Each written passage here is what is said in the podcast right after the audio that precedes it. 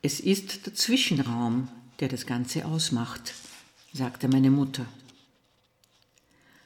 Als Kind hatte ich ihr zugesehen, wie sie in einer flachen Schale Blumen arrangierte. Sie liebte die minimalistische Art, einzelne Blumen in Szene zu setzen. Sie hatte das schon vor meiner Geburt von einer Blumensteckmeisterin gelernt, als sie in Tokio Musikwissenschaft unterrichtete.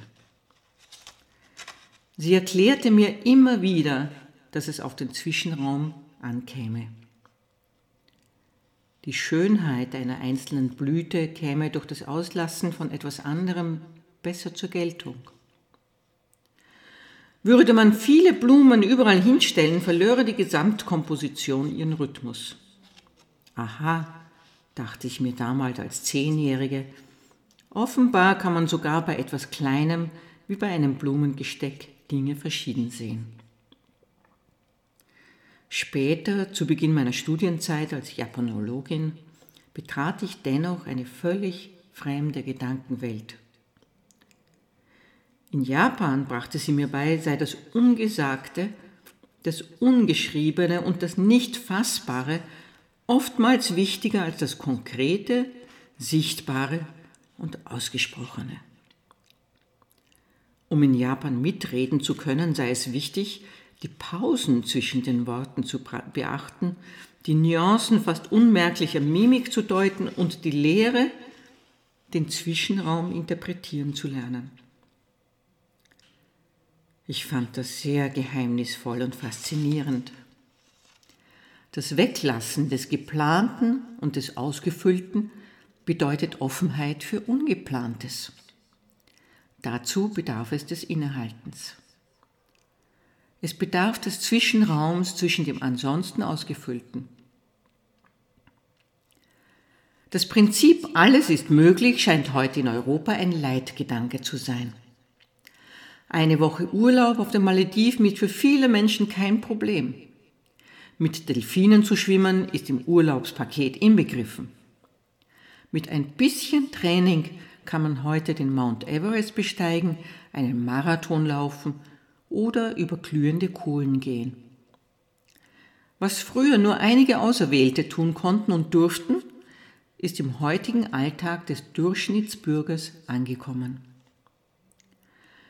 Tausende Bücher predigen, dass alles für jeden Einzelnen erreichbar sei, vorausgesetzt, man setze sich ein Ziel und verfolge es konsequent.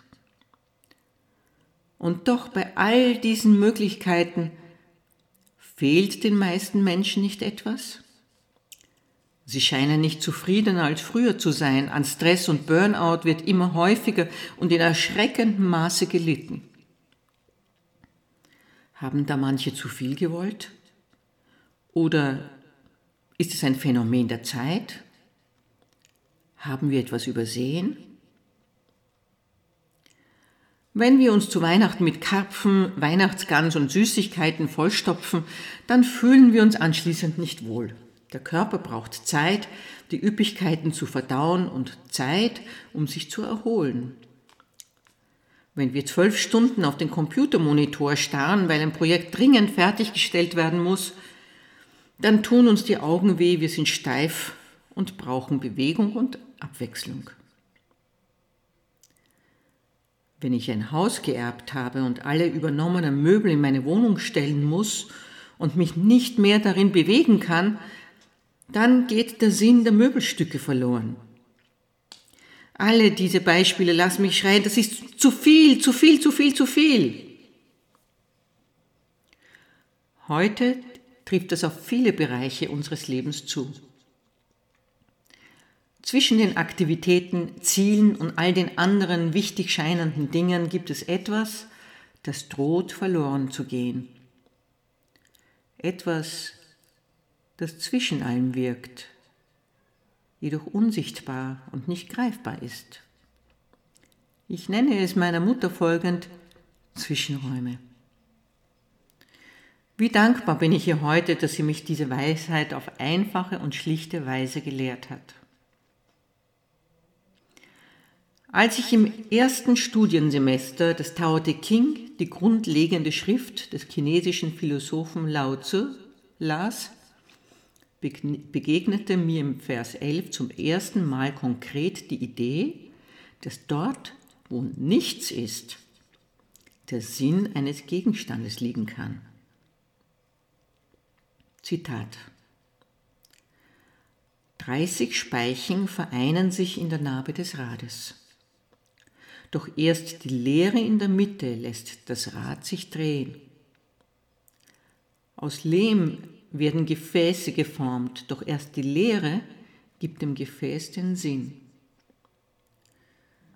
Türen und Fenster werden durch die Mauer gebrochen, um ein Zimmer zu bauen, doch nur indem das Zimmer leer ist, ist es als Zimmer zu gebrauchen. Der Sinn von allem, was vorhanden ist, kommt nur von dem, was nicht vorhanden ist. Als ich das gelesen hatte, sah ich mich in meinem Zimmer um und ja, ich musste erkennen, dass da was dran war. Selbstverständlich ist es wichtig, dass ein Zimmer Wände hat und auch Möbel haben ihre Funktion, doch so unaufgeräumt wie mein Studentenzimmer da normalerweise aussah, konnte ich es als Wohnzimmer nicht gebrauchen, sondern eher als Ablageort. Ich konnte weder hindurchgehen, ohne über Bücherstapel zu stolpern, noch mich mit Freunden auf den Boden setzen, ohne vorher aufzuräumen. Das, was nicht ist, nämlich der freie Raum, um das Zimmer benutzen zu können, fehlte. Seither entdecke ich viele Beispiele dafür, dass das Konkrete, Materielle, das was ist, nur eine Seite darstellt. Das, was nicht ist, kann jedoch genauso wichtig, manchmal sogar wichtiger sein. Heute in der Zeit des Alles ist möglich sind wir an einem Punkt angelangt, an dem wir für unser Überleben dem Leeren und den Zwischenräumen unsere Aufmerksamkeit schenken sollten. Wir brauchen eine Revolution der Lehre. Bis heute hat das, was ist, in unserer Kultur einen höheren Stellenwert, nämlich einen so hohen, dass die zweite Seite, das, was nicht ist, gar nicht mehr wahrgenommen wird. Da ist ja nichts, da fehlt etwas, das sind Sätze, die ich häufig höre. Ein leerer Raum ist für eine Europäerin, der die Möbel darin fehlen, nutzlos.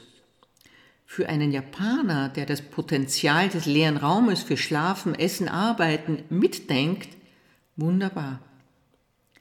Es ist an der Zeit, über die Grenzen unserer Kultur zu schauen und die Dinge mal von einer anderen Seite zu betrachten. Der Zwischenraum wird uns dabei helfen.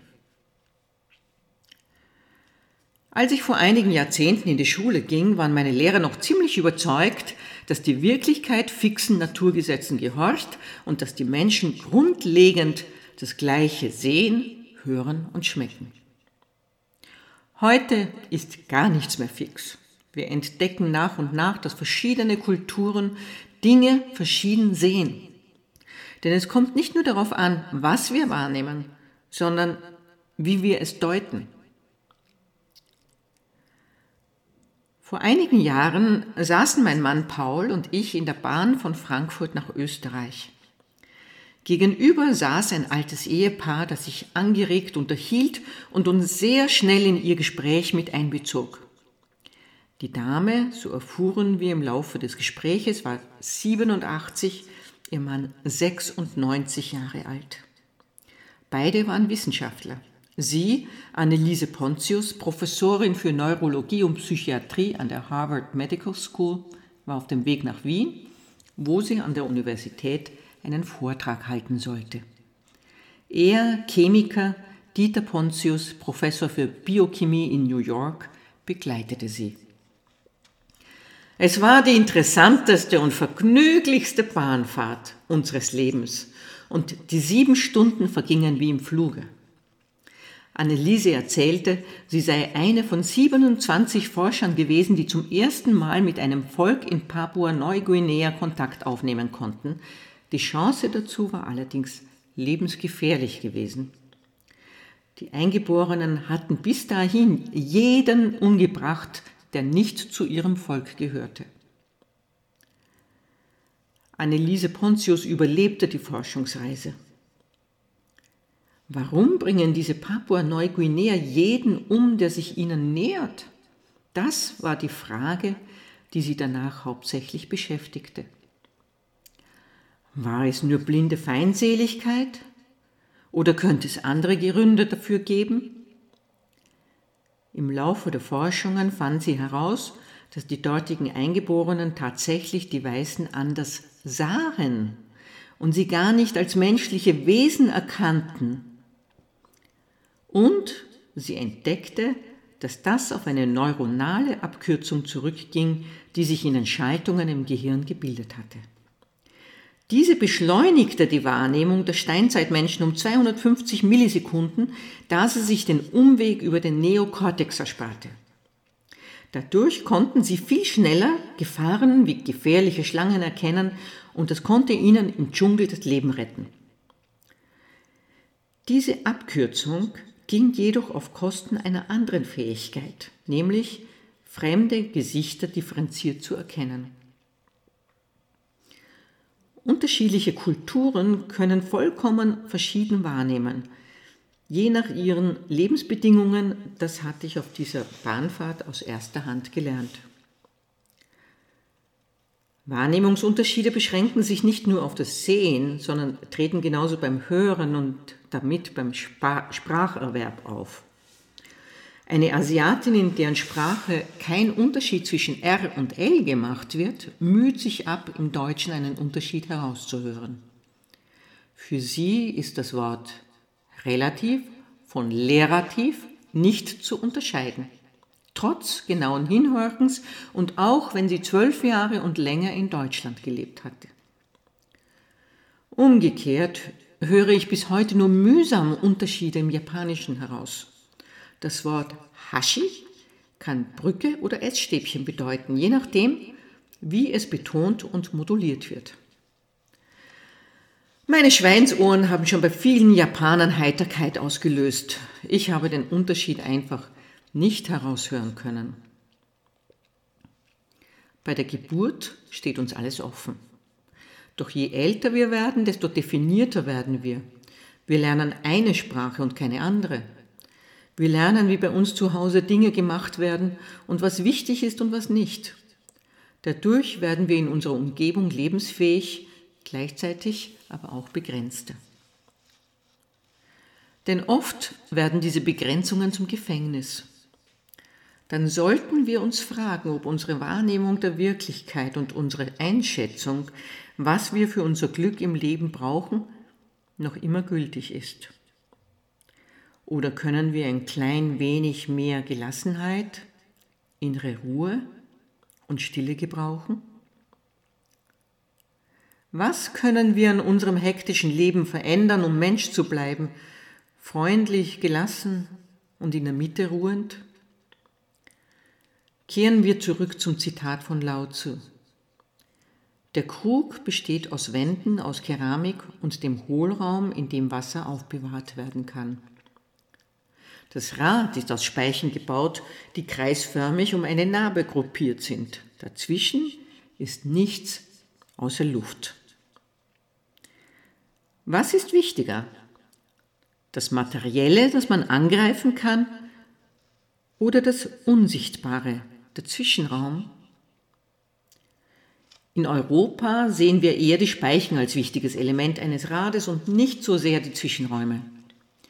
Die festen Wände des Kruges sind für uns wichtiger als der Hohlraum, den man füllen kann. Dieser auf den ersten Blick unwesentliche Unterschied hat weitreichende Folgen für die Gesellschaft, für die Politik und für das individuelle Leben. In vielen Bereichen unseres Lebens hat das, was ist, überhand genommen. Ich spreche hier nicht nur von der Materie, denn genauso fallen da Informationen, Ideen, Vorgaben, Ziele und anderes hinein. Demgegenüber sind uns die Freiräume in den vergangenen Jahrzehnten mehr und mehr abhanden gekommen. Die Gesetze kommen nicht nach, Freiräume zu schützen dort, wo sie überhaupt als solche als wichtig erachtet werden. Denn Es gibt keine Lobby für Stille und keine Lobby für eine lichtfreie dunkle Nacht und keine Lobby für den Himmel. Daher bleibt die Maxime, wo nichts ist, kann man etwas hintun. Ich sitze zum Beispiel gerne auf meinem Balkon. Da habe ich viel blauen Himmel über mir und sehe die Wipfel der Nachbarsbäume.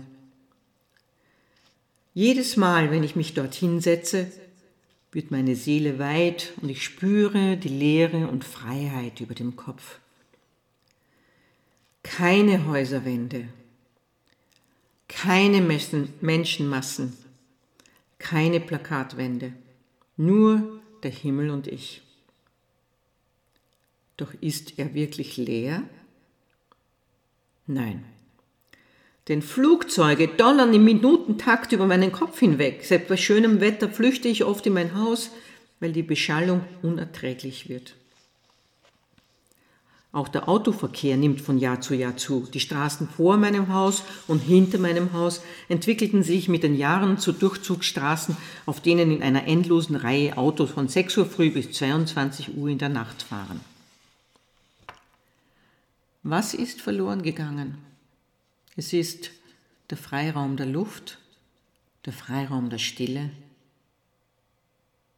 Denn wo nichts ist, kann man etwas hintun.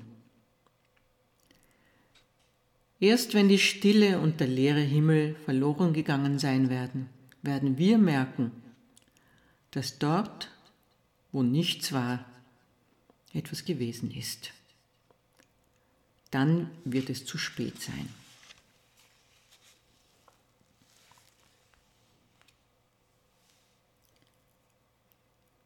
Das waren die ersten Seiten aus meinem Buch Innehalten. Wenn der Text Sie inspiriert hat, dann freue ich mich, wenn Sie das Buch kaufen und lesen. Viel Vergnügen.